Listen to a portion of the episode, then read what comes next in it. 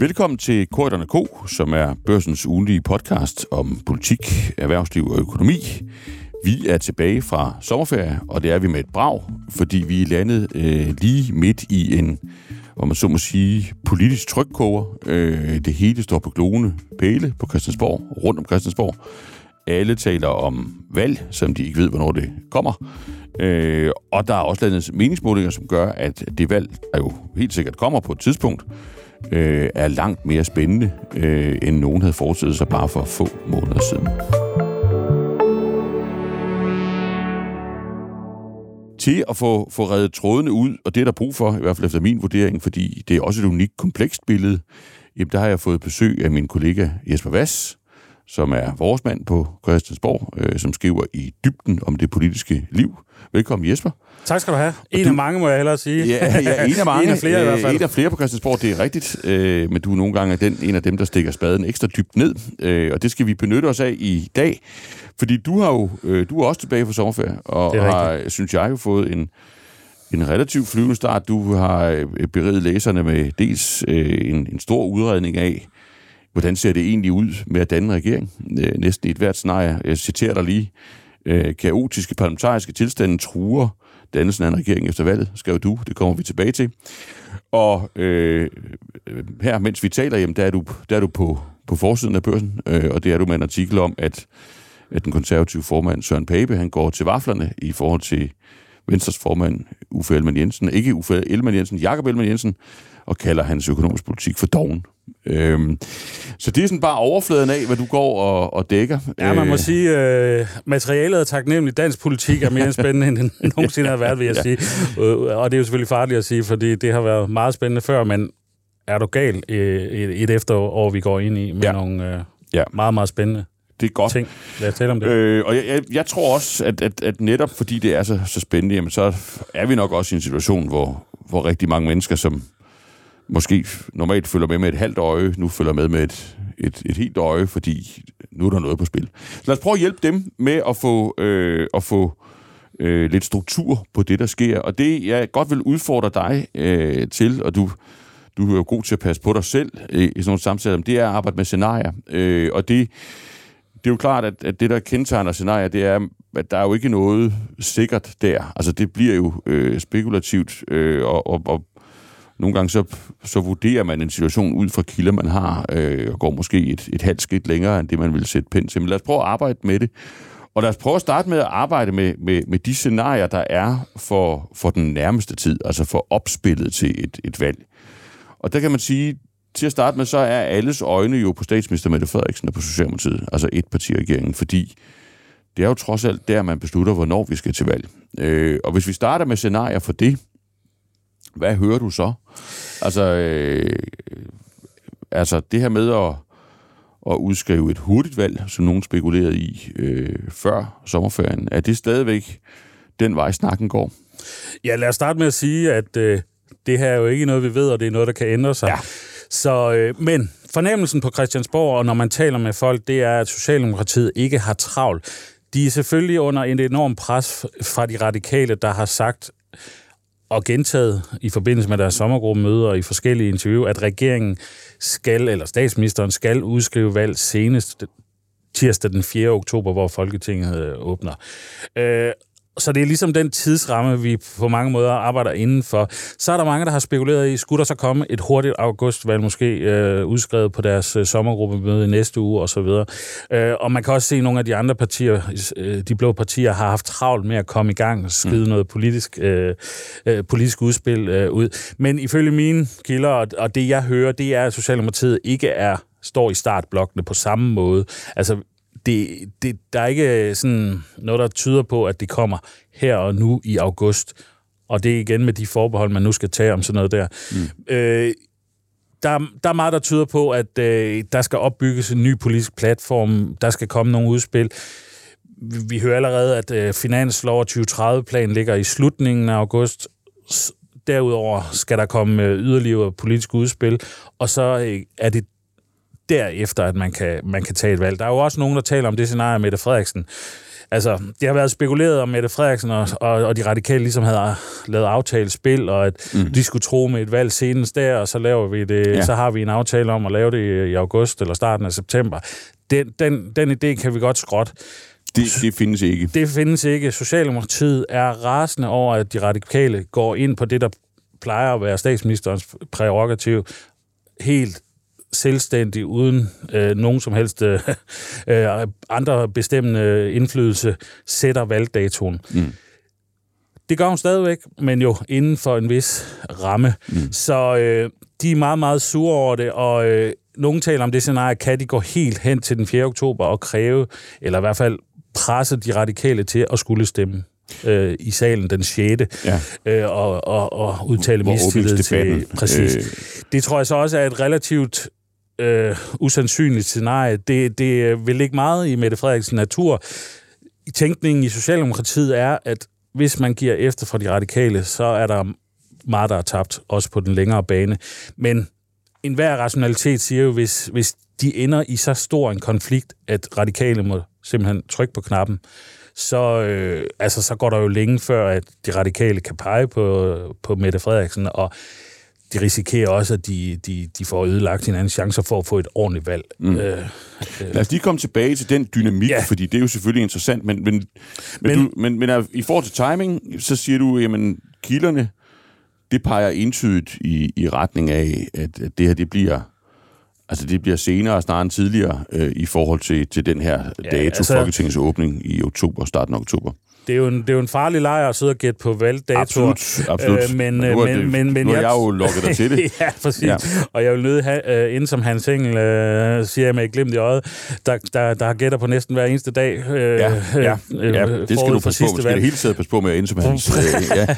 ja, præcis. Ja. Men, uh, men altså, jeg tror, vi skal et stykke ind i september, og så tror jeg måske, man skal have, kan få et valg, der, der, der lander lige inden uh, efterårsferien. Ja. Det er mit bedste bud, men det ja, er mange, der er mange ubekendte, ja. og der er mange ting, der kan ske. Men hvis, så, hvis vi så lige dobbeltklikker på den vurdering og siger, okay, hvad er det så for nogle komponenter, du i virkeligheden, hvad ligger der dernede under? Du har, du har en vurdering om det her forhold til det radikale. Lad os lige prøve at komme tilbage til det. Men, men så er der vel også menings, altså meningsmålinger, som vil, vil viser, at, at udskriver man et, et, et valg nu, jamen, så, vil man, så vil man tabe det. Altså, man må jo bare sige, at timingen er den værst mulige for Mette Frederiksen. Altså, fordi en af, af grundreglerne i forhold til valgudskrivelse, det er, at det gør man, når man kan se, man kan vinde. Mm. og så sent som i mandags var der en voksmeter, der viste et rent blot flertal uden Lars Lykke. Ellers har der en række øh, hvad hedder det, meningsmål, der har vist, at Lykke har været den afgørende stemme, altså at Mette Frederiksen ikke kan fortsætte i den mm. konstellation, som, som hun har nu, øh, altså med de fire støttepartier. Mm. Det er klart, et parti i regeringen har de radikale sagt, de ikke vil acceptere, men der har jo så været mulighed for, at at det røde flertal plus radikale kunne være intakt. Det er der så ikke nogen målinger, der viser nu, og bevægelsen er jo, at øh, med Inger Støjbergs øh, øh, indtog i dansk politik, med Mink-sagen og så videre, at der siver jo stemmer hen over midten i øjeblikket. Mm. Og at gå ind med ryggen mod muren og skulle udskrive en, et valg i en, i en tid, hvor altså, at, at, at trenden er den modsatte vej, det er jo den værste situation, man kan stå i som statsminister. Mm. Og det er jo der, Mette Frederiksen står lige nu. Så det er en komponent, så er der vel også en komponent, der handler om politisk substans. Altså, du, du taler om at bygge en platform. Er det fordi, der faktisk ikke er nogen platform, øh, hvis nu man skal være grov? Altså, øh, altså hvis, hvis valget kom i morgen, hvad vil, hvad vil regeringen så gå til valg på? Ja. Altså, ud over sine resultater. Øh, altså, hvad, hvad, hvad ligger der i virkeligheden i pipelinen, som, som det, man vil føre kampagne på, ja. øh, som, øh, som socialdemokratisk etpartiregering? Det er jo øh, sandheden at øh, om sådan noget her, at øh, de gode resultater, man eventuelt har måttet øh, skaffe, øh, er sjældent det, der vinder næste valg. Hmm. Og det, det er jo sådan, ja, og det behøver jeg ikke fortælle dig, men til vores lyttere, det er jo, det er jo i almindeligt uh, kendt viden på Christiansborg. Og, og man må jo sige, at Mette Frederiksen, hun kom ind i, uh, i valget i 2019 med otte udspil over 200 konkrete løfter til vælgerne. Mange af dem, altså et udlændingeudspil, et velfærdsudspil, uh, you name it, uh, og mange af de ting er krydset af, eller er døde, eller ligesom dødt parlamentarisk. Og på grund af corona og Ukraine, er det jo ikke sådan, at regeringen for alvor har præsenteret nye projekter. Nej. Så det skal de jo i gang med, hvis de vil vinde næste valg. Jeg kan ikke sige præcis, hvad de kommer med. Det er jo sådan noget, man holder ret tæt til kroppen. Mm. Vi ved, der kommer en finanslov. Finansloven bliver efter sine stram i sig selv.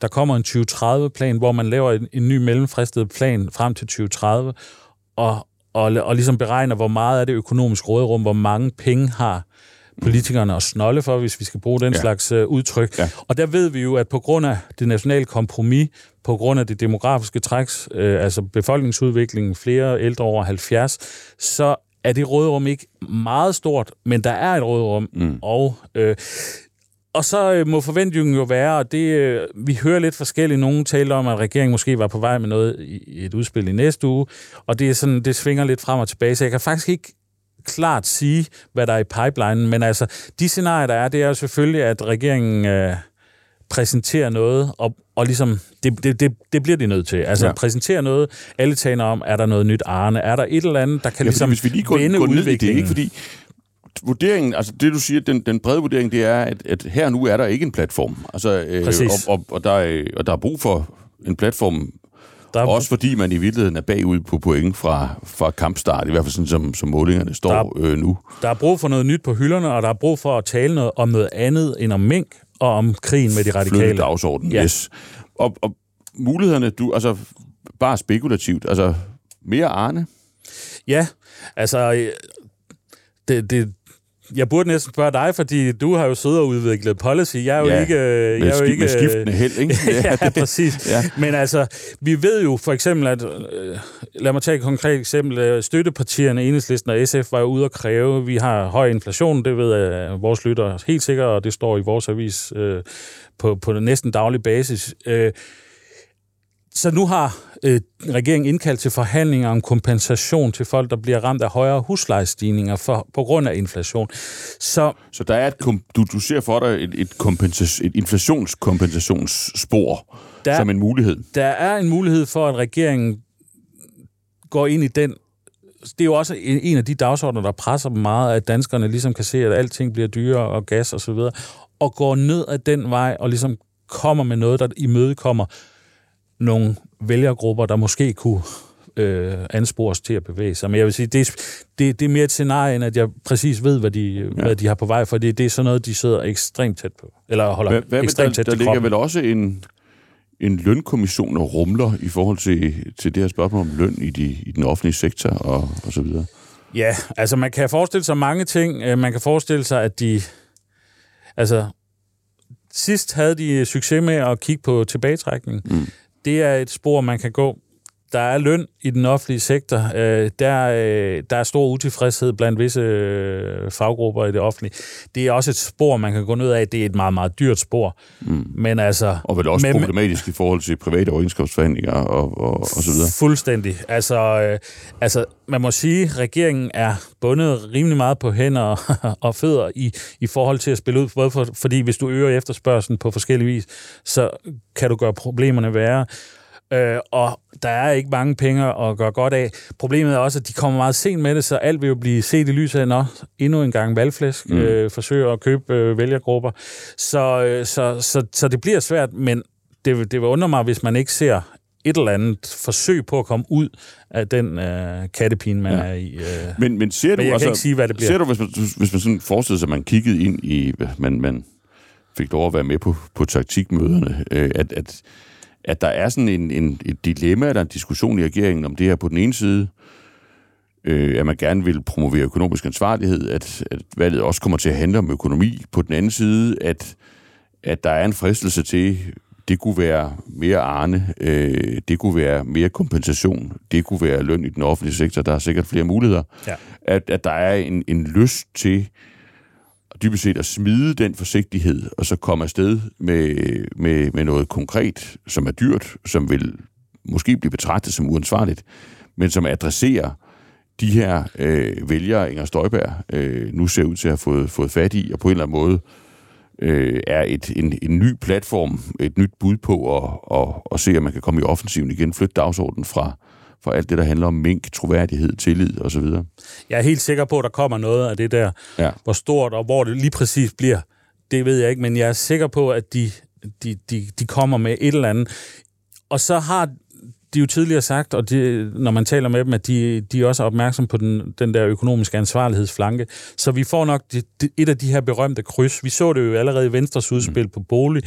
Man laver noget for boligejerne, og hvor finder man så pengene i klassisk rødt land? Beskæftigelsesindsatsen. Mm. Altså, så man, og der vil regeringen så formodentlig finde noget, noget der er rødt, noget arne, noget kompensation til, til folk, der er hårdt ramt af inflation og så videre, og så finansierer man det måske blot.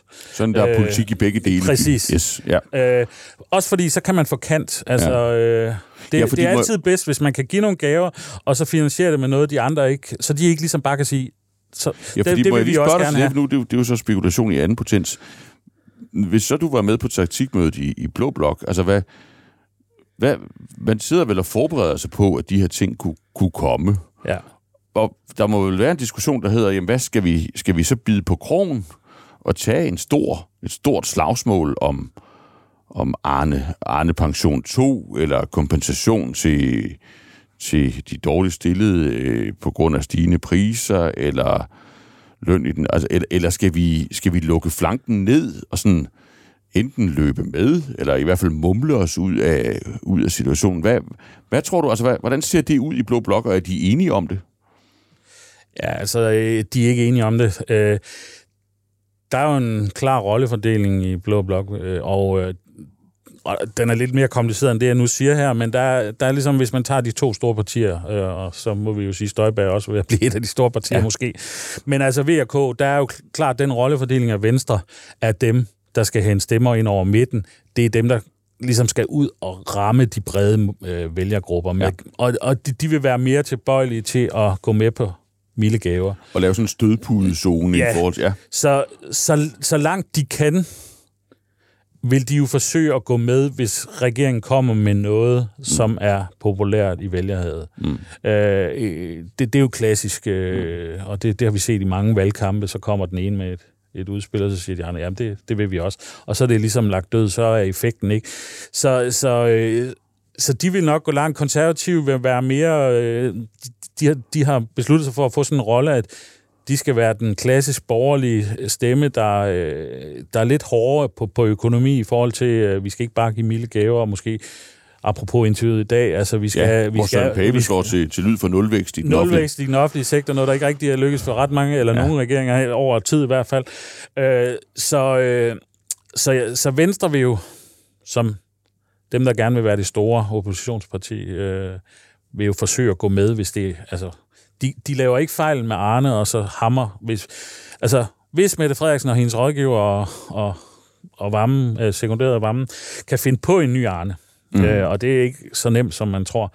Øh, så, så, øh, så vil Venstre ikke lave den fejl, at de... Øh, det er din vurdering? Det, det, ja, fordi Arne afgjorde jo valget i, i 2019. Man så, mm. eller det var i hvert fald med til det, udlænding var også en afgørende, at man, man så meningsmålinger efter, de præsenterede det i januar 19 mm. og frem til valget grundlovsdag.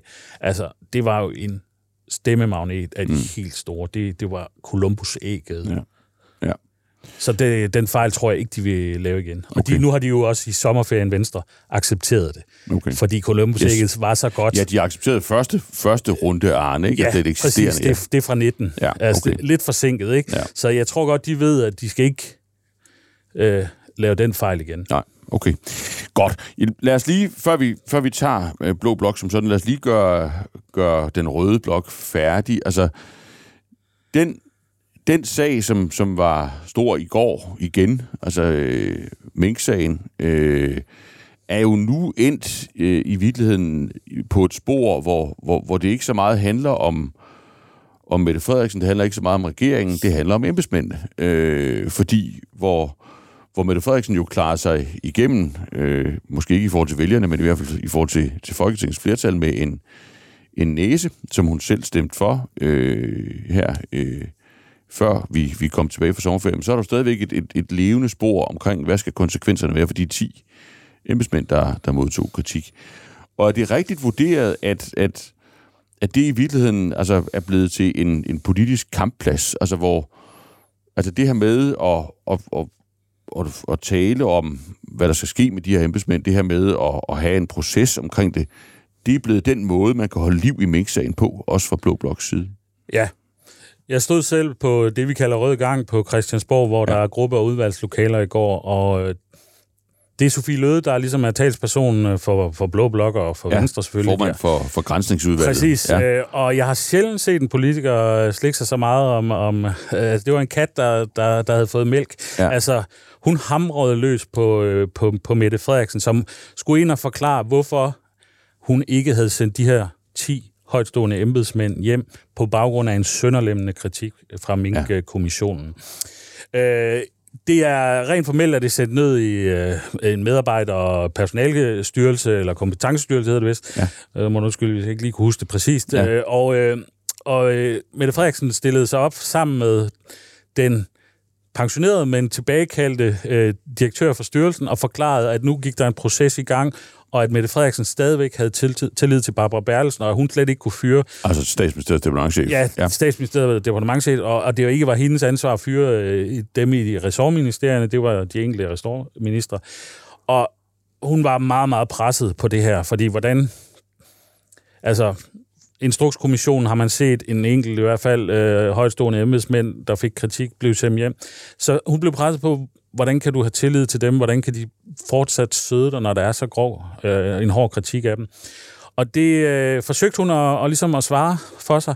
Men da Sofie Løde så kom ud, så kørte hun jo bare på. Og det er jo, altså... Så vi, ja. så vi er der, hvor... Altså, hvis jeg forstår dig så er vi der, hvor oppositionen er gået et skridt længere, man normalt vil gøre som, som, som opposition, nemlig der, at man, man træder ind og, og, og har den politik, at de her embedsmænd burde hjemsendes. Ja. Altså, det var jo normalt noget, der ikke ville være en del af den politiske kamp. Normalt vil man jo sige, at vi, vi slår så meget, men, men, øh, men det der med, hvilke embedsmænd, der, der sidder hvor, det, Præcis. det er regeringens øh, sag, og, og, og det er et, ja, det er et fagretligt anlæggende. Det, det går der ikke Christiansborg i. Men det, der er gjort her... Det er, altså... Venstre og de borgerlige ved, at Mink-sagen er en af de største chancer, de har for at vinde regeringsmagten efter næste valg. Mm. Så de vil trække det langdrag, og de vil bruge det. Og Sofie Løde sagde gentagende gange, det vil være naturligt at sende dem hjem. Det vil også følge den præcedens, der har været for tidligere kommissioner. Det er der så uenighed om, om man øh, altid hjemsender folk, der får mm. kritik i kommissioner osv. Så det er der en politisk kamp om. Øh, men hun blev så spurgt, hvad så hvis regeringsmagten skifter, vil I sammen en ny regering, så sende de her 10? Ja. Det vil hun så ikke svare på, for det var hypotetisk, men hun blev, ligesom, så blev hun krydsforhørt i det, og så endte hun med at sige, jeg siger, at det vil være naturligt at sende den hjem, så det vil nok også være naturligt mm. ja. i fremtiden. Så der er ingen tvivl om, at de vil bruge det der, fordi mm.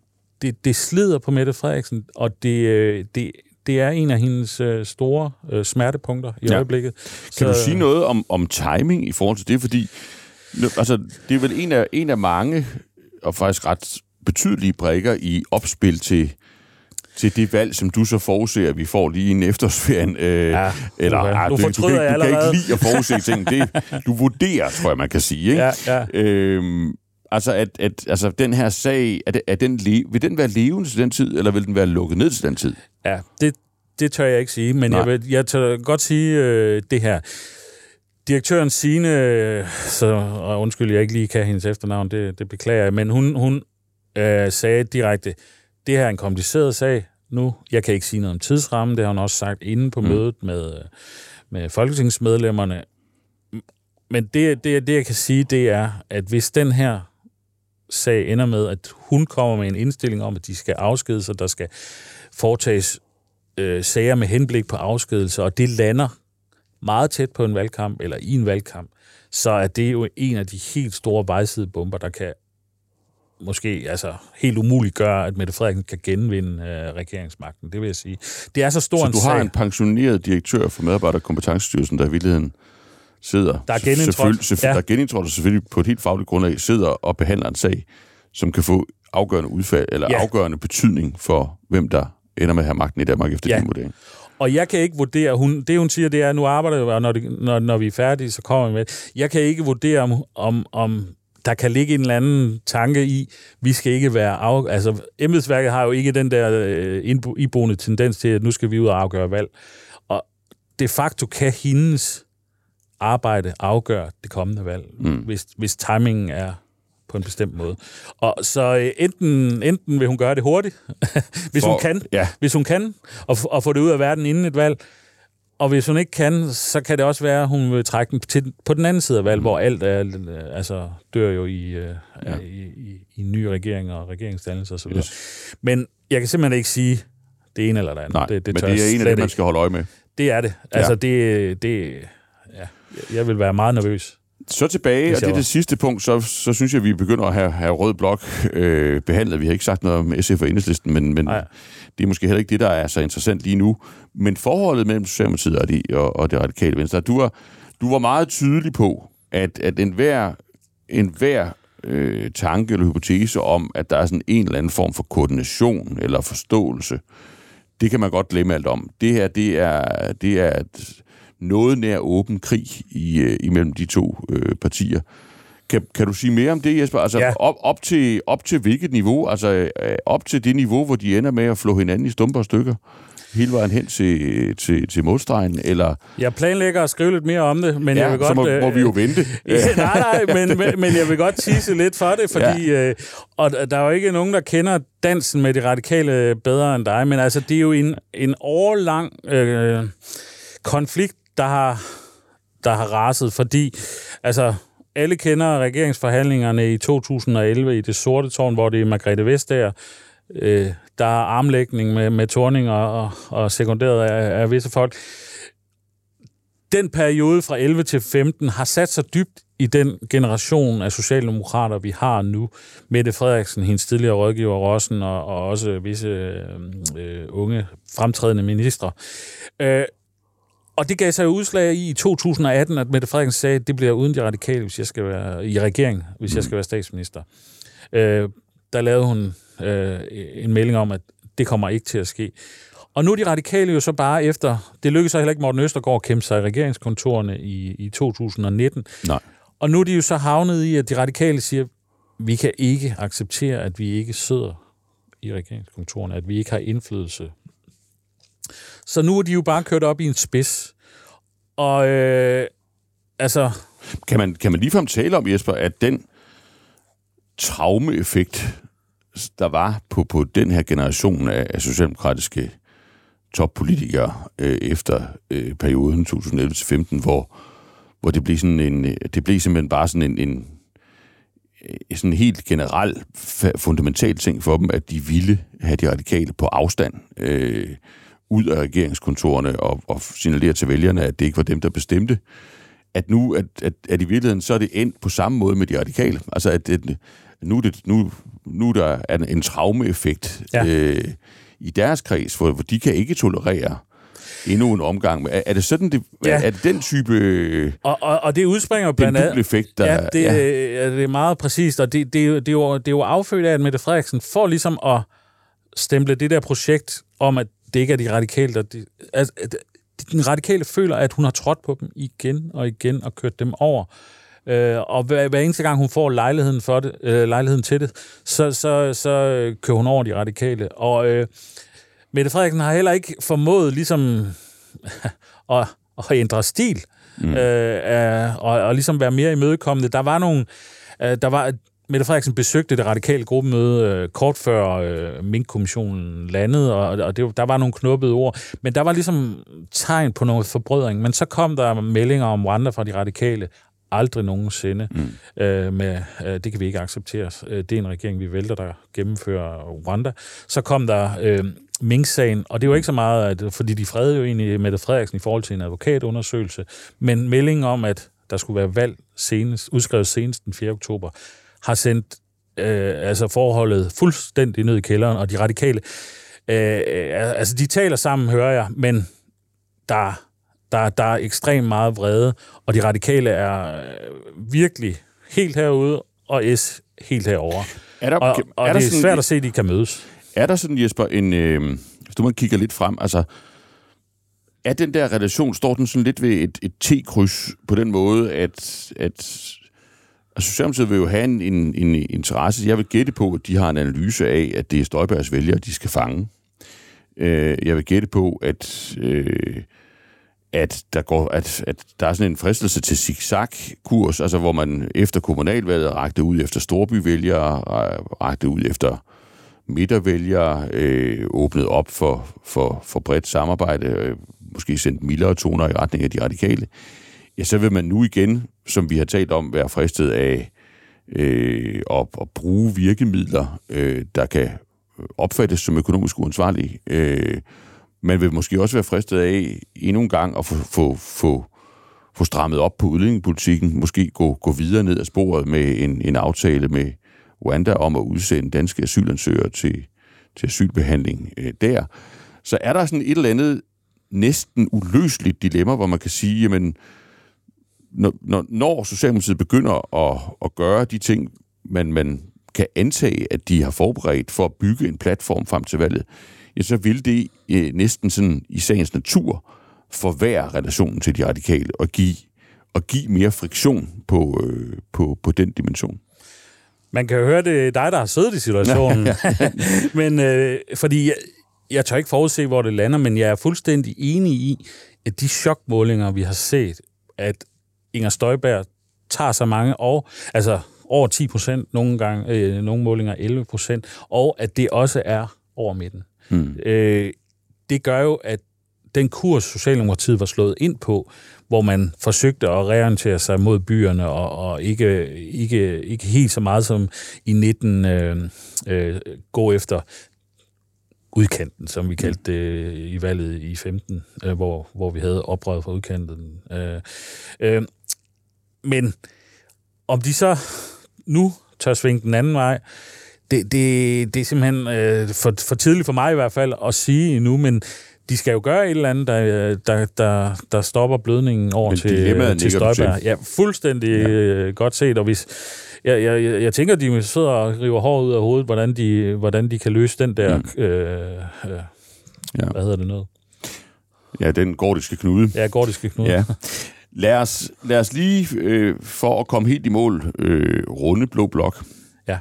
Og der, det er jo sådan nogle gange i, i, i politik, at, øh, at andre, altså, den ene stød af den andens brød, og at øh, andres ulykke jo virkelig, det er i virkeligheden øh, det, det bedste, man kan håbe på. Og, og det, altså, Blå Blok har vel været en situation, hvor man har været kraftigt begunstiget i virkeligheden i en lang periode af, at, øh, at tingene har udviklet sig problematisk for regeringen, øh, og, og også den relation mellem S og R, vi lige har, har talt om. Så alle spørgsmålene øh, om, jamen, hvad er, egentlig, hvad er egentlig platformen herover, øh, også alle spørgsmålene om, øh, kan, man, kan man finde ud af at samarbejde, de er på en eller anden måde ligget i dvale i en periode. Ja. Man må vel forestille sig, at det, er, at det alligevel er noget, der kommer op i en, en valgkamp, og vel også, at, at Socialdemokratiet, som du, som du beskrev, vil forsøge at sætte brand i Blå Blok, øh, og forsøge at designe udspil, der kan sætte brand i, i Blå Blok. Hvor, hvor robust ser den ud? Altså hvis du laver sådan, øh, hvis du laver sådan en, en, en klinisk øh, vurdering af, altså er, er, er det er det en resilient gruppe af partier, som har forberedt sig på, at de skal holde sammen ind igennem en, en valgkamp? Eller, eller er der et, et potentiale for, at, at festen flytter derover ja. øh, i, i forhold til interne skamysler øh, osv.? Jeg, øh, jeg tror, at der er potentiale for skamysler, ja. og det ser vi ja. jo allerede i, det virker i, som en, i, en, en, en, en sikker, sikker vurdering. Ja. Med, og det ser vi i et lille omfang i, i dag i, i, i diskussionen om, øh, om økonomisk politik. Øh, jeg tror så også, at altså, den stemning, man får, når man taler med, øh, med, med partiledere og højtstående øh, medlemmer af, af oppositionen, altså Blå Blok, det er jo, at de kan jo næsten ikke forstå deres eget held. Nej. De havde jo ikke troet på, at de kunne vinde næste valg. Nej. Altså, der er jo, det, det er jo ikke lang, mange måneder siden, at, øh, at de sad og, og kiggede frem til næste valg igen. Mm. Uh, det har Mink-sagen og andre ting, uh, men særligt Mink-sagen jo, jo ændret på.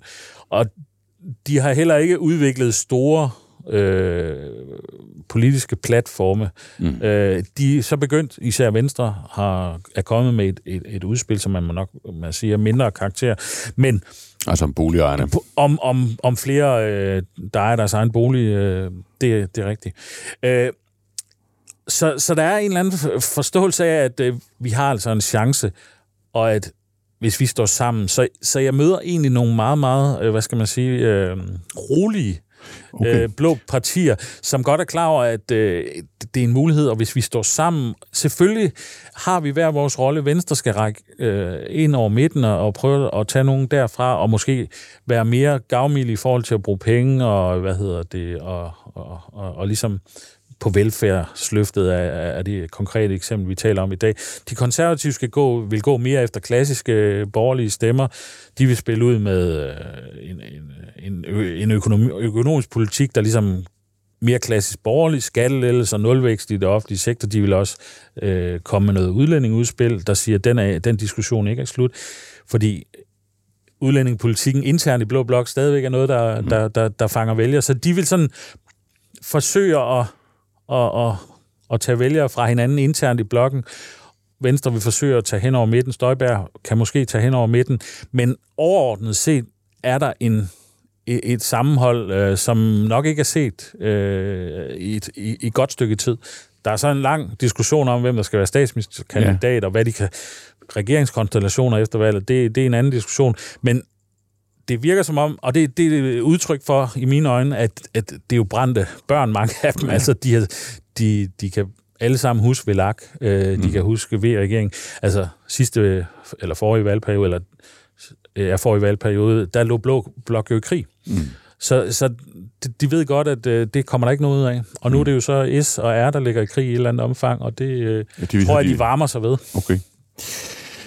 Det lyder som en, øh, det lyder som en, en skarp vurdering. Øh, tusind tak, Jesper Vass, for en, øh, en vild overflyvning øh, over et, øh, et, et, et sjældent bakket landskab, må man sige, når man kigger på den politiske situation øh, frem mod et, et muligt folketingsvalg. Det kommer vi tilbage til. Også snakken om, hvad der så kommer til at ske. Øh, scenarier for, øh, hvordan der kan dannes en regering i Danmark. Øh, som jo også ser mere kompliceret ud, end det er helt jeg i hvert fald kan huske. Det er helt uforudsigeligt, ja. Men vi kommer til at presse dig til at prøve at forudse det alligevel. Det venter vi bare lidt med. Tusind tak, fordi du går forbi her. Selv tak.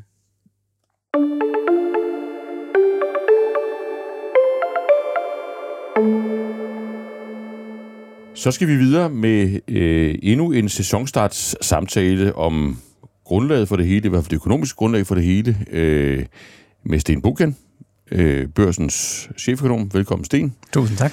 Det, vi skal prøve at få lidt styr på her, øh, for at, at blive spillet varme til en ny podcast-sæson øh, efter sommerferien, det er jo at prøve at få en opdateret status øh, på, øh, på økonomien. Selvfølgelig vigtigst i Danmark, men jo også den globale øh, kontekst.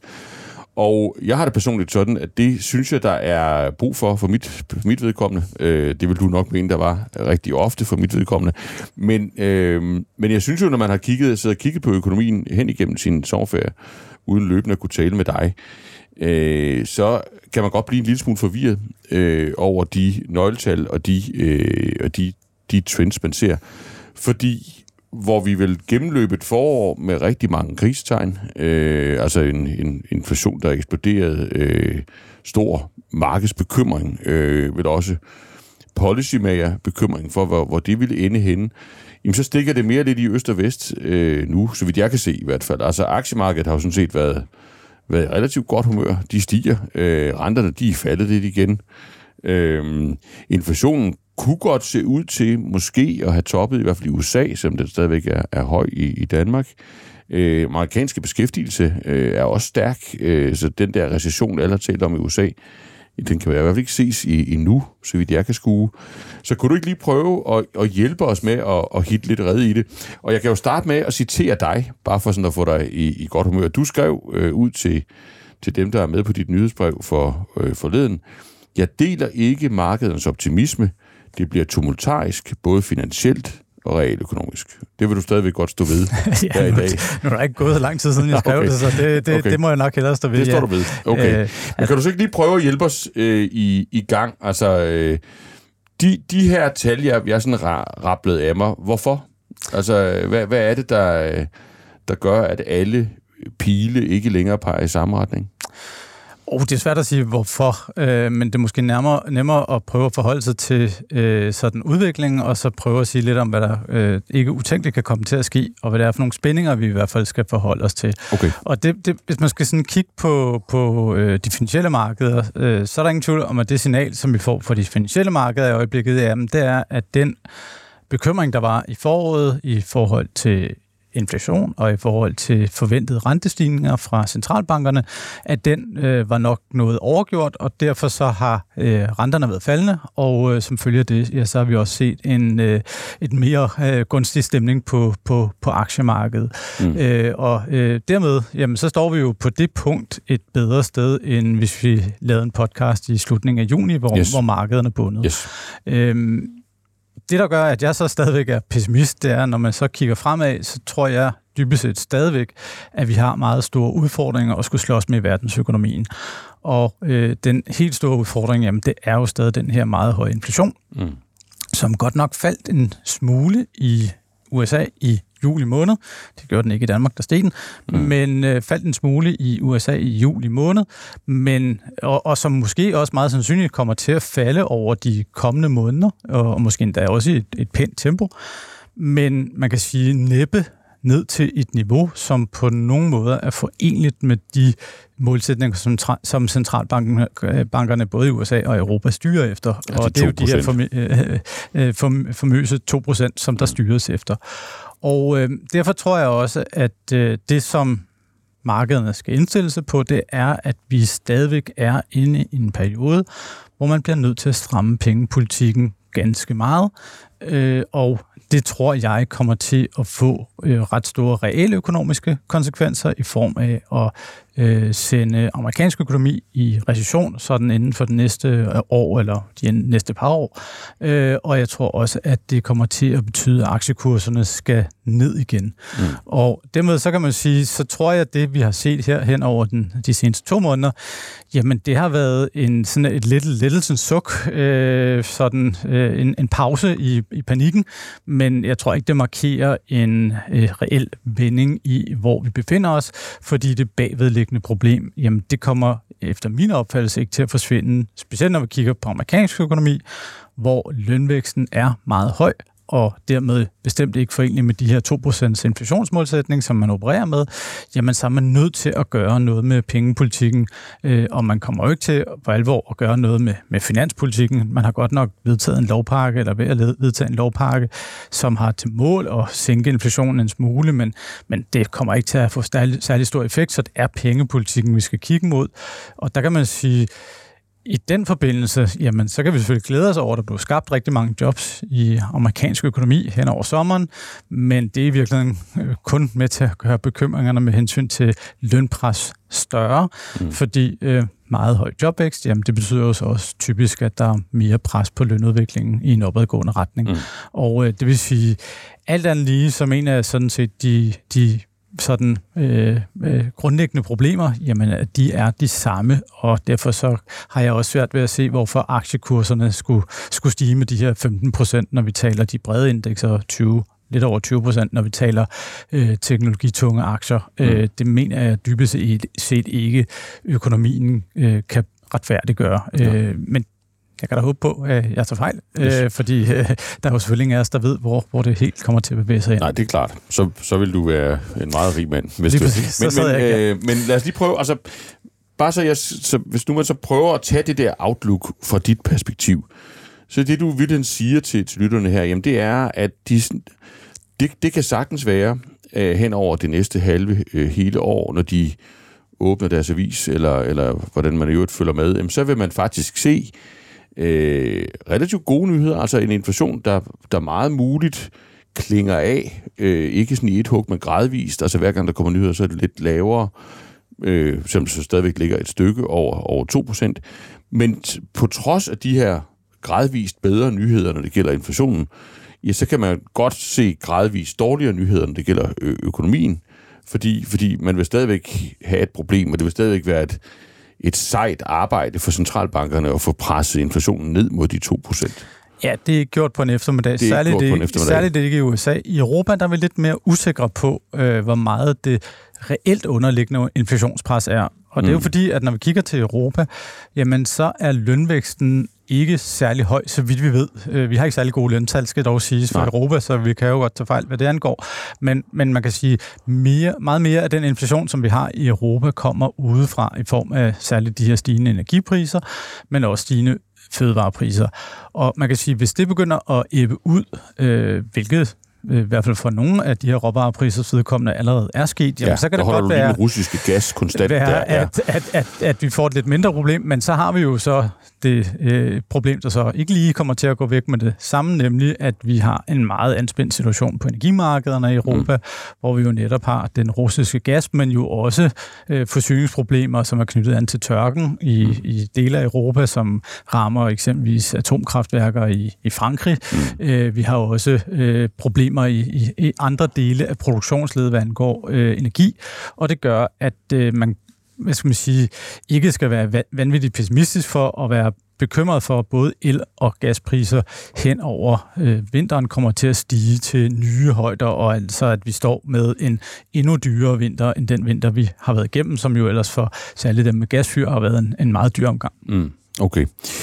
Godt. Jamen, så har vi sådan malet dit, dit basisbillede øh, op. Skulle vi ikke prøve, at, eller vil du være med til, at prøve så at bygge øh, lidt, altså vi vil bygge scenarier på, den, på baggrund af sådan dit, dit basis øh, outlook her, her. Altså, der er jo stadigvæk, altså vi har jo stadigvæk en stor lejr af jagttager, der hø- håber på en, en landing, som bliver blødere end den, du, end den, du peger på. Er det, er det ikke rigtigt? Jo, jo, altså det, det er jo, hvis man skal være optimist i den her verden, øh, så skal inflationen selvfølgelig ned. Men Ja. så mener man måske ikke, at der skal ret meget rentestigning til at, at gøre det. Og øh, så kan man måske undgå, at, øh, at de pengepolitiske stramninger i et øh, større omfang kommer til at slå verdensøkonomien og måske i særdeleshed amerikansk økonomi ud af kurs. Det er jo Ja. især i USA, at man hæver renterne rigtig meget. Så hvis vi lige giver et Øhm. billede på det, så er det sådan en situation, hvor, hvor inflationen den, den falder stødt og roligt, som du beskriver det, måske lidt hurtigere, end du beskriver det. Øh, og, og, og centralbankerne, jamen, de, øh, de vender lige skroen. Altså, de behøver i virkeligheden ikke gøre vanvittigt meget mere og, og, og sætte tiden anden. Og så, Ja, eller så skal de gøre noget, men måske ikke så dramatisk meget mere. Mm. Og, og det er jo sådan set det, som centralbanken i USA i hvert fald officielt selv siger, at Mm. den er i gang med og Ja. mener at have styr på. Øh, det er den her øh, bløde landing. De mener jo godt, at man kan styre uden om en recession. Jeg vil sige, at fortilfældene er ikke mange, Nej. når man kommer fra så høj øh, inflation, men øh, det betyder jo ikke, at det ikke kan lade sig gøre. Ja. Det er bare en vanskelig kunst, fordi vi netop kommer fra en, øh, en situation med en ekstremt høj inflation og også en høj løninflation. Ja. Og det vil sige, øh, at få det til at lande blødt, uden at øh, arbejdsløsheden eksempelvis øh, skal stige mere end bare marginalt, jamen det kræver i hvert fald en meget heldig hånd på rettet. Mm. Øh, og det kan vi jo så håbe på, at øh, centralbankerne har, men, men det er der jo desværre ingen garantier for. nej, så det er den ene ende af spektret, det er, den, det, det, det er det bløde. Den anden ende, altså det, den, den hårde landing, den ser stadigvæk ud, som den plejer, går jeg ud fra. Altså det, det er en situation, hvor det er vel en situation, hvor vi får stagflation, altså hvor det er vel det værst tænkelige scenarie, ikke? Altså hvor inflationen Ja, er næsten ja. umulig at få Ja, altså, med, men vi alligevel jo, jo. får recession. Jo, jo. Altså, man kan jo sige, at stagflation er jo blevet sådan et skræmmebillede med henvisning Ja. ja. til 70'erne. Jeg synes Ja. ja. ikke, at 70'erne er et så super godt sammenligningsgrundlag, Nej. Fordi der var mange strukturelle øh, strukturelt set anderledes, øh, hvad skal vi sige, indretninger af vores samfundsøkonomi. Trods alt. Men ja, altså skræmmescenariet jo er, er, er jo, at- man skal have renterne ret højt op for at få, få styr på øh, den her inflation, både i, eller især i USA, men også i, i Europa. Og så kan man sige, jeg er ikke super pessimist. Øh, jeg, Mm. jeg tror, at vi skal ind i en grad af en krise, som vil gøre ondt, men jeg tror ikke, at vi er på vej ind i en krise sådan rent realøkonomisk, som minder om, lad os sige, finanskrisen, som jo var en meget voldsom realøkonomisk krise, Mm. mm. hvor der var rigtig mange jobs, der blev tabt, og hvor BNP dykkede voldsomt. Sådan ser jeg det ikke, men det er der jo nogen, der gør. Mm. Øhm, og, og det er jo det store spørgsmål, hvad bliver så at sige følgevirkningerne, hvis vi nu forestiller os det negative forløb, hvor man sætter renterne op, og økonomien er nødt til at øh, øh, komme igennem en eller anden form for recession, kan vi så få øh, nogle sådan negative selvforstærkende effekter? Det fik vi jo i finanskrisen øh, fra den finansielle sektor.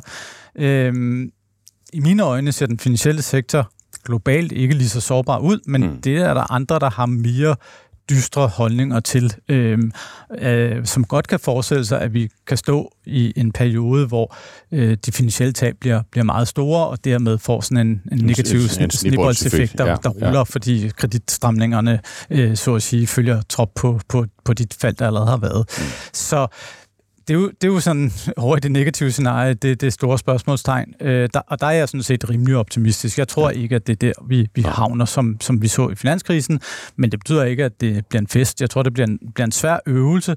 Og så tror jeg også, at selv i det her, øh, øh hvad skal vi sige, dystre øh, forløb, så tror jeg også, det bliver en, en svær øvelse for centralbankerne, fordi øh, de er jo heller ikke interesserede i at ska- sådan skabe øh, en krise, øh, og derfor så kan man sige, ved de første krisetegn, som er mere end bare sådan lidt perifære, dem, vi har jo fået de perifære allerede nu, øh, hvordan kommer centralbankerne så til at reagere? Det bliver jo et af de store spørgsmål, kommer de til at reagere fornuftigt? Øh, fordi de skal jo helst, hvis man skal have inflationen under kontrol, sådan være sådan rimelig øh, stålsatte øh, og ikke begynder at vige tilbage, øh, mm. fordi så øh, kan man sige, så, så får man jo bare skabt en præcedens for, at centralbankerne jo hele tiden holder hånden under systemet, og så er vi tilbage i noget af det, der var med til at give os finanskrisen, mm. altså et, en, en risikoopbygning, som bestemt ikke var rar. Hvis vi så bevæger os lidt ind på, på midtbanen imellem de der to yderscenarier, altså den sådan lidt mere grå, mudrede øh, midtbane, som måske er, er den lidt mere realistisk, altså kan vi prøve at, at male nogle sådan basisscenarier op derinde? Altså, jeg har selv et, et i hovedet, som jeg, du jeg er jo ikke økonom, så det er, det er jo bare sådan lidt øh, sprogligt beskrevet. Altså, øh, altså en, en blød landing, der føles hård. Altså, kan man, kan man forestille sig, at, at det, som du og andre økonomer vil beskrive som en i virkeligheden relativt, øh, altså I vil, I vil være relativt lettet, når I ser tallene. Øh, man, man flyver ind og lander, men men altså, det vil blive oplevet i virkeligheden som en, en, en relativt en relativt hård omgang øh, økonomisk, øh, altså set fra, set fra befolkningernes synspunkt og set fra, øh, set fra forbrugernes synspunkt. Er, er, er, kan man se det scenarie for sig? Altså, fordi når ja. I siger blødt... Der er vi vel allerede, kan der man er vi sige. måske allerede, ja. Altså forstået på den måde, at øh, hvis jeg går hjem og tjekker mit husholdningsbudget, så kan jeg altså godt mærke, ja. at øh, inflationen er, er tårnhøj. Øh, og, og det gør der ondt, ja. både på mig og på rigtig mange andre, at, øh, at vi har nu en næsten tocifret inflationsrate i, i, i Danmark. Og øh, tilsvarende kan jeg da også godt mærke, at øh, mit øh, F5-lån ikke bare er blevet lidt dyrere, men betydeligt dyrere. Mm. Øh, jeg kan da også begynde at være bekymret for, hvad mit, øh, mit, min bolig er værd, øh, mm. hvis jeg skulle gå hen og sælge den. Måske er den mindre værd, end jeg gik og, og forestillede mig.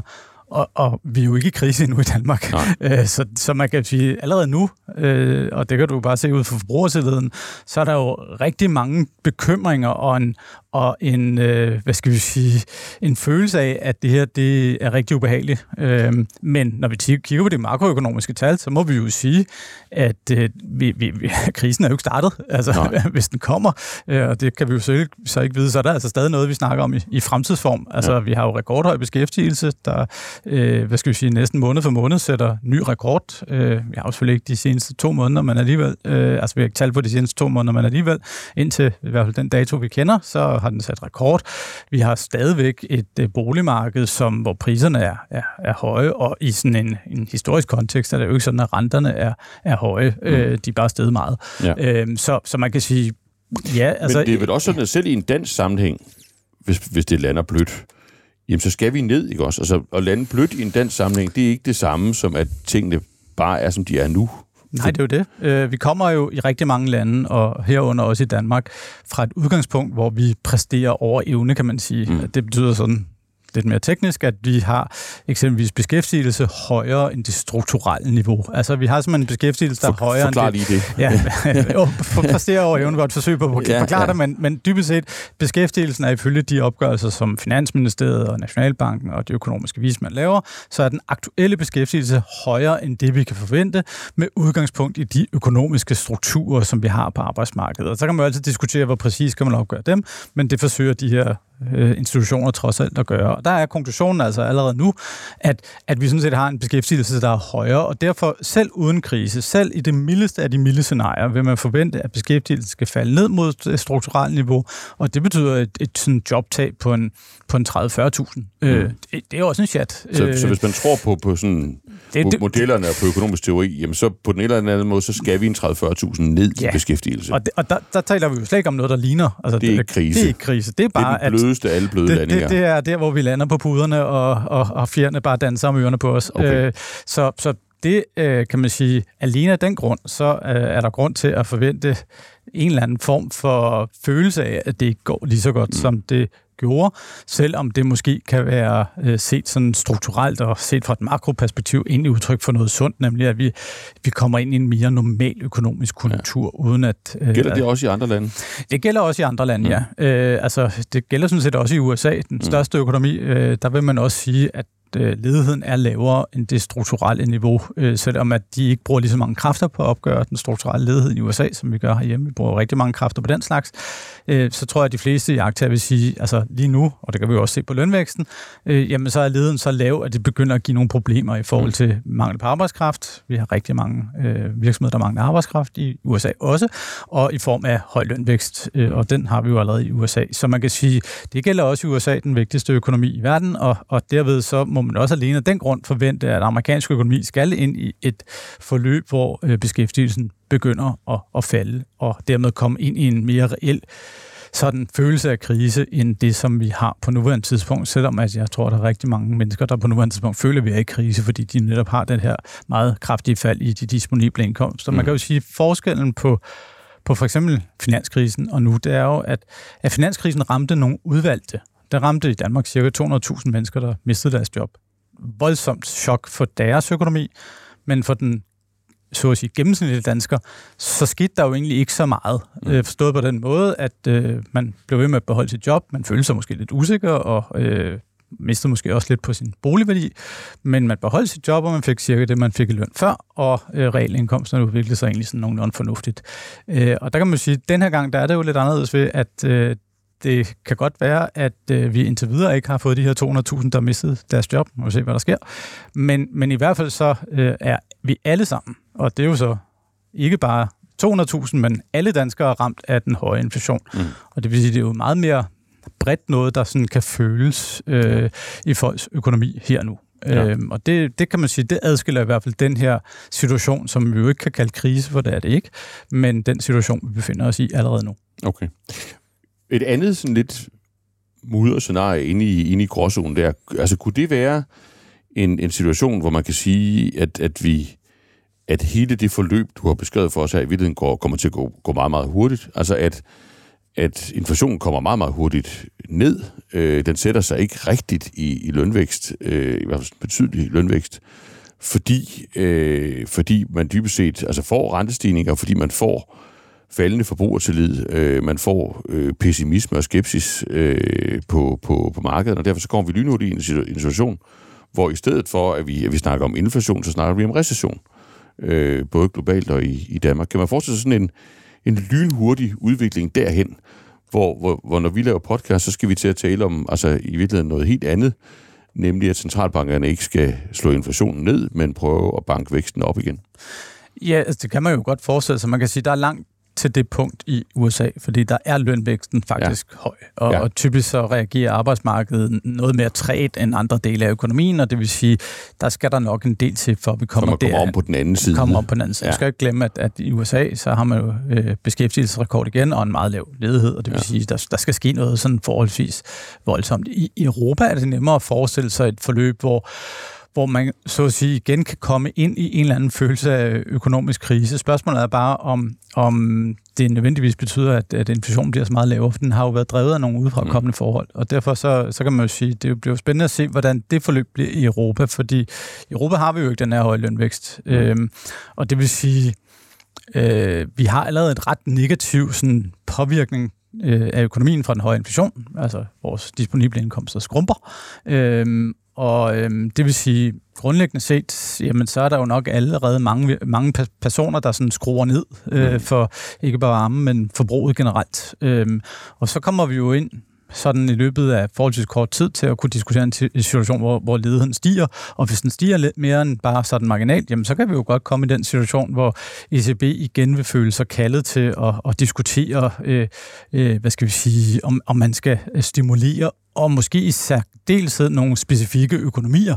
Mm. Øh, jeg tror ikke, at det bliver et, et stort tema i, i Nordeuropa, mm. øh, eller i hvert fald ikke i Danmark. Øh, øh, ECB kærer sig selvfølgelig ikke så meget for os, men, men, men, men, men Danmark er vi jo måske en lidt anden situation. Men, men altså et land som Italien, øh, øh, hvor man kan sige, at det kan blive sådan en negativ selvforstærkende spiral, hvis økonomien først øh, virkelig kommer under pres, fordi så bliver deres tilbagebetalingsevne på deres gæld jo ikke bedre, den bliver dårligere. Øh, jamen, der kan det jo godt blive et tema. Mm. Øh, og øh, Italien er et stort land, og det vil sige, at den europæiske pengepolitik skal afspejle øh, deres situation også. Og, og det, det bliver jo øh, givetvis et dilemma. Øh, og det dilemma, eller man kan sige, sandsynligheden for, at, øh, at, at det kan tale for en, en, hvad skal vi sige, en vende rundt på pengepolitikken, det er, øges jo selvfølgelig også af, at Tyskland, som jo tidligere har været Europas øh, sådan trækhest, jo bestemt ikke sprudler i de her tider. Øh, tysk økonomi er, er sådan rent vækstmæssigt øh, voldsomt under pres mm. øh, øh, af forskellige årsager, men, men jo slet ikke øh, den der øh, dynamo, som, som vi tidligere har set. Mm. Skulle vi prøve at runde af med at zoome ind på Danmark? Øh, mange af de ting, du har sagt, har jo allerede øh, rørt ved den danske situation, og i virkeligheden synes jeg malet et billede af, hvor vi, vi står. Men der er jo sådan lige en faktor, som optager mange i øjeblikket, nemlig at, øh, at der er en meget, meget høj sandsynlighed for, at vi snart skal have et folketingsvalg. Øh, og vel også en vis sandsynlighed for, at der skal diskuteres økonomi i, øh, i det folketingsvalg. Kan du lige starte med at, at, at sige, altså, det kan jo godt være, at nogle af politikerne lytter med, og det kunne måske endda øh, hende, der bestemmer, øh, hvornår der skal udskrives øh, valg. Timingen af sådan et valg, altså, hvordan ser, altså, hvordan ser dynamikken i økonomien ud op imod en, en, en, en valgdato? Altså, kan man, skal vi regne med, at uanset om det bliver før eller siden, øh, så, så er det sådan nogenlunde konstant hvad den økonomiske situation, hvordan den ser ud, hvordan vælgernes opfattelse af den vil være, eller kan der faktisk godt være sådan en eller anden sandsynlighed for en, en, en udvikling øh, inden, inden, inden en valgdato, hvor, hvor man kan sige, at nu, nu ændrer billedet sig, nu, nu, nu er der noget, noget nyt, nu sker der noget i økonomien, som, som vil påvirke valget. Altså, jeg tror, det er as good as you get. Det er as good as you get. ja, altså. så hvis jeg var Mette Frederiksen og ikke havde andre hensyn at tage end økonomien, så ville jeg trykke på valgknappen allerede her til eftermiddag og så vil sige, skynde dig. så vil jeg skynde mig og bare afsted, fordi man kan sige, lige nu er de finansielle markeder glade. Mm. Øh, presset på renterne er, er væk ja. øh, eller faldet, ja. og øh, det vil sige, øh, den del af økonomien er i bedring, og vi har endnu ikke set sådan rigtig real økonomien give sig. Altså vi har boligpriser, der er sådan nogenlunde konstante, vi har godt nok ikke så mange salg, men, men dog trods alt konstante priser. Vi har et arbejdsmarked, som er stærkt. Ja. Øh, kan det ændre sig på en to-tre måneder? Sandsynligheden taler ikke for, at det ændrer sig meget, men vi kan godt komme ind i en periode, hvor vi får et par måneder mere med stigende ledighed. Vi har allerede fået et par, par men også med mere sti- reel stigning i ledigheden. Øh, de indtil videre to måneder, vi har haft med stigende ledighed, har skyldtes ukrainer, og ellers ikke noget reelt økonomisk, men vi kan godt komme ind i en periode, hvor, hvor vi måske får et par måneder med, med 5-10.000 flere ledige, og hvis det lige pludselig bliver billedet, øh, jamen så er der jo skal man sige, så får man ligesom taget en af de helt stærke kort væk fra den nuværende regering, som jo øh, givetvis vil bryste sig af, at øh, den øh, har evnet at styre øh, dansk økonomi godt i mm. løbet af de tre år, som den har siddet ved, ved magten. Så, øh, så, så jeg vil skynde mig. Øh, men, du vil skynde dig. Øh, men nu er det og jo ikke mig, Og det er ikke, fordi du sådan er dramatisk, men du siger bare, at det, det er faktisk selv i den der ret korte tidshorisont, vi, vi taler om, der er der faktisk en eller anden set fra Mette Frederiksens synspunkt, risiko for, et, øh, altså at der sker ting, som skubber til stemningen, ja. øh, når det gælder økonomi Og, og den er jo Danmark. i forvejen dårlig, når vi taler sådan noget forbrugertillid ja. og andet, men den kan jo godt blive dårligere, hvis vi altså også begynder at se arbejdsmarkedet reagere. Det er jo sært, altså man kan jo sige, der er jo mange makroøkonomiske variable, som er svære at forholde sig til. Vi kan sagtens få tal, der viser, at vi er i recession i Danmark, det der mm. hedder teknisk recession med to kvartaler i træk, hvor BNP falder mm. i løbet af, øh, øh, af, af hvad skal man sige, de, de, de, de kommende uger. Øhm, så øh, det, det, det kan vi sådan set sagtens få, Problemet er bare, at det er ikke noget, som folk rigtig kan mærke, fordi Nej. BNP vil pokker det. Øh, hvorimod, øh, når vi taler beskæftigelse eller arbejdsløshed, så er det jo noget, der er meget mere konkret. Mm. Øh, og det er noget, som folk kan forholde sig til. Og det samme kan, øh, taler, øh, når vi taler boligmarked, det er også noget, der er meget konkret for folk. Og derfor tror jeg, at, at man kan sige, de der konkrete ting, hvor man kan forholde sig til, de bliver nok ikke bedre lige med det samme. Mm. Og derfor så kan man sige, hvis det kun var, var økonomi, så, så er det vist bare om at sig. Ja. Yes. Skal vi lige runde af med, og, altså, du, du har også skrevet lidt om, hvad du forventer, politikerne kommer til at sige, og hvad vi som vælger øh, i virkeligheden skal tro på og ikke tro på. Kan du give os et kort ris over det? Hvad kommer regeringen til at sige, når valget kommer?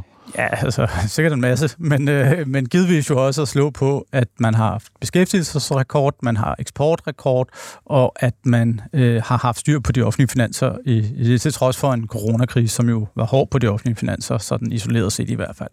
Øh, det ville jeg i hvert fald gøre, hvis jeg var øh, øh, øh, Mette Frederiksen og, og hendes venner.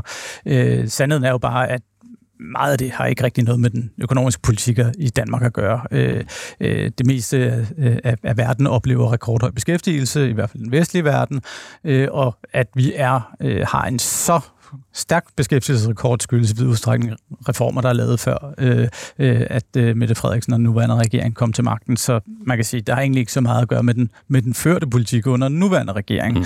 Og så kan man jo sige, derudover, så skal man jo også huske, at øh, eksportrekorden, det skyldes sammensætning i høj grad. Det skyldes jo, at øh, vores rædderier har en for trillende tid, og øh, vores medicinalbranche er jo heller ikke sådan super følsom over for, hvad der sker i, i, i, i hvad skal vi sige, de globale konjunkturer i hvert fald.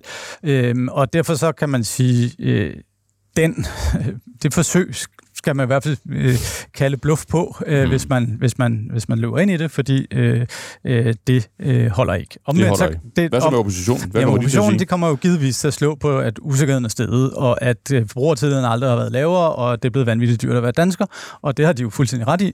Men sandheden er bare, at øh, det er meget svært for politikere i lille åben, lille åben økonomi som den danske at gøre ret meget ved det. Mm. Øh, man kan jo sige, at de fleste forslag, når vi taler inflation, er i virkeligheden kontraproduktive. Det er dårlige forslag. Det er ret dårlige forslag. Det er jo sådan nogle med, jamen, skal vi så ikke øh, give nogle afgiftslettelser til nogen, så øh, de har bedre råd.